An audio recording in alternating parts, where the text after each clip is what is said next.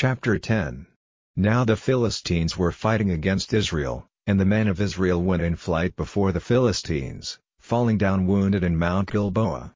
And the Philistines went hard after Saul and his sons, and put to death Jonathan and Abinadab and Malchi-shua, the sons of Saul.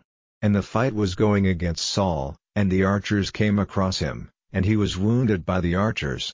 Then Saul said to the servant who had the care of his arms, Take your sword and put it through me, before these men without circumcision come and make sport of me. But his servant, full of fear, would not do so. Then Saul took out his sword, falling on it himself. And when his servant saw that Saul was dead, he did the same, and came to his death. So death overtook Saul and his three sons, all his family came to an end together. And when all the men of Israel who were in the valley saw that the men of Israel had gone in flight and that Saul and his sons were dead, they went in flight away from their towns, and the Philistines came and took them for themselves. Now the day after, when the Philistines came to take their goods from the dead, they saw Saul and his sons dead in Mount Gilboa.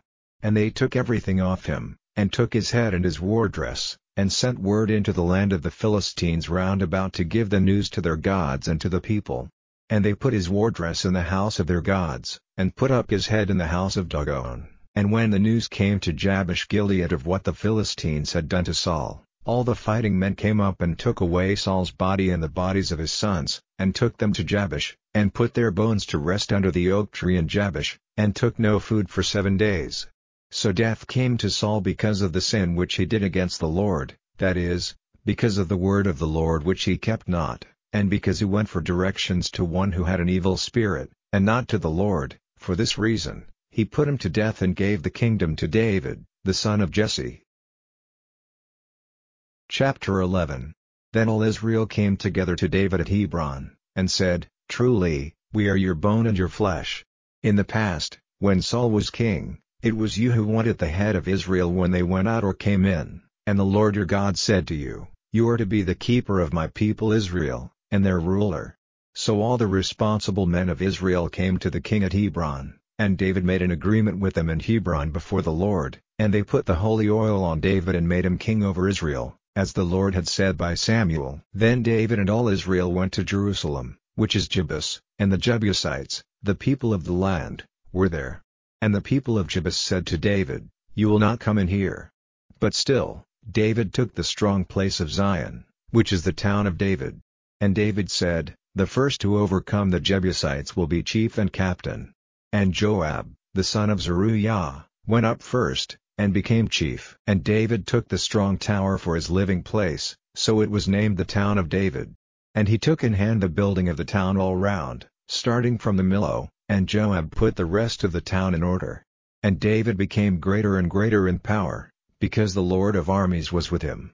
Now these are the chief of David's men of war who were his strong supporters in the kingdom, and, with all Israel, made him king as the Lord had said about Israel. This is the list of David's men of war, Ishbaal, the son of Ahachmonite, the chief of the three, he put to death three hundred at one time with his spear.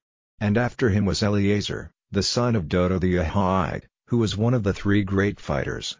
He was with David at Padamim, where the Philistines had come together for the fight, near a bit of land full of barley, and the people went in flight before the Philistines.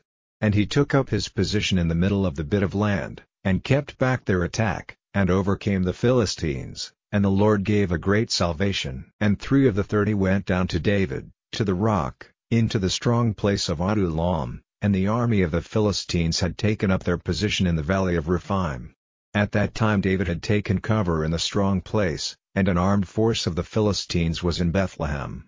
And David, moved by a strong desire, said, if only someone would give me a drink of the water from the water hole of Bethlehem by the doorway into the town. So the three, forcing a way through the Philistine army, got water from the water hole of Bethlehem, by the doorway into the town, and took it back to David, but David would not take it, but made an offering of it, draining it out to the Lord, saying, By my God, far be it from me to do this. How may I take as drink the lifeblood of these men who have put their lives in danger? So he did not take it. These things did the three great men of war. And Abishai, the brother of Joab, was chief of the thirty, for he put to death three hundred with his spear, but he had not a name among the three. Of the thirty, he was the noblest, and was made their captain, but he was not equal to the first three.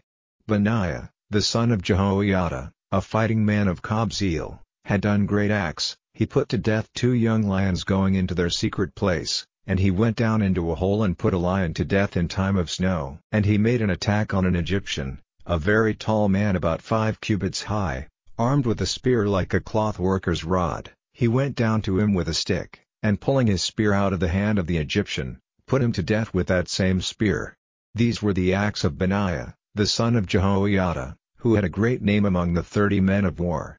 He was honored over the thirty, but he was not equal to the first three, and David put him over his servants. And these were the great men of war, Asahel, the brother of Joab, Elhanan, the son of Dodo of Bethlehem, Shammah the Harodite, Helez the Pelonite, Ira, the son of Ikkesh the Tekoite, Abiezer the Anathothite, Sibbecai the Hushathite, Eliahite, Maharai the Netophathite, Heled, the son of Baanah the Netophathite, Ithai, the son of Ribai of Gibeah, of the children of Benjamin, Benaiah the Pirathonite, Huriah of Nahal Gash, Abiel the Arbathite, Azmaveth of Bahurim, Eliahba the Shaalbonite, the sons of Hashem the Gizonite, Jonathan, the son of Shaz the Hararite, Ahiam, the son of Sacar the Hararite, Eliphael, the son of Ur, Hepher the Mecherathite, Ahijah the Pelonite, Hezro the Carmelite, Neri, the son of Isbai, Joel, the brother of Nathan, Mivor, the son of Hagri,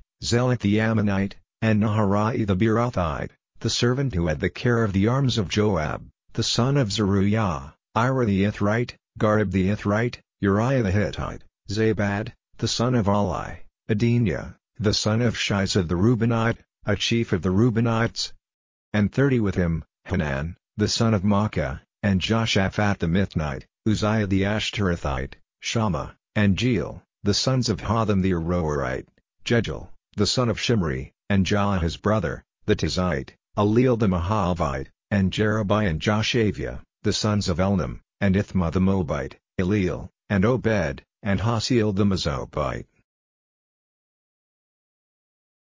Chapter 18 He who keeps himself separate for his private purpose goes against all good sense. A foolish man has no pleasure in good sense, but only to let what is in his heart come to light.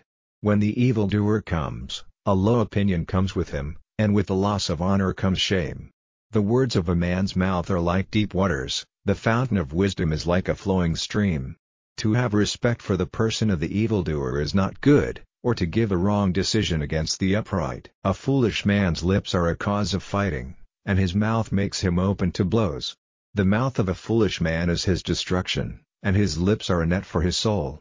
The words of one who says evil of his neighbor secretly are like sweet food, and go down into the inner parts of the stomach.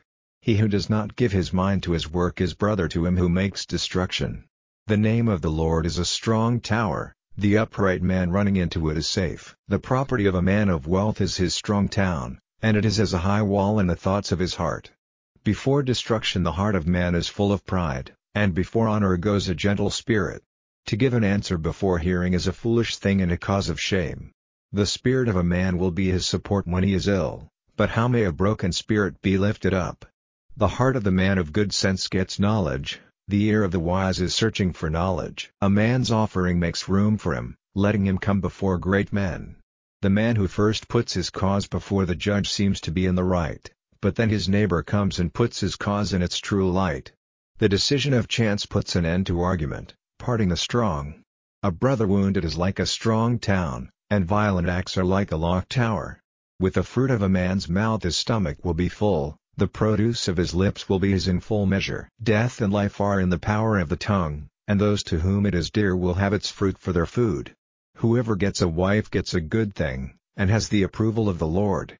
The poor man makes requests for grace, but the man of wealth gives a rough answer. There are friends who may be a man's destruction, but there is a lover who keeps nearer than a brother.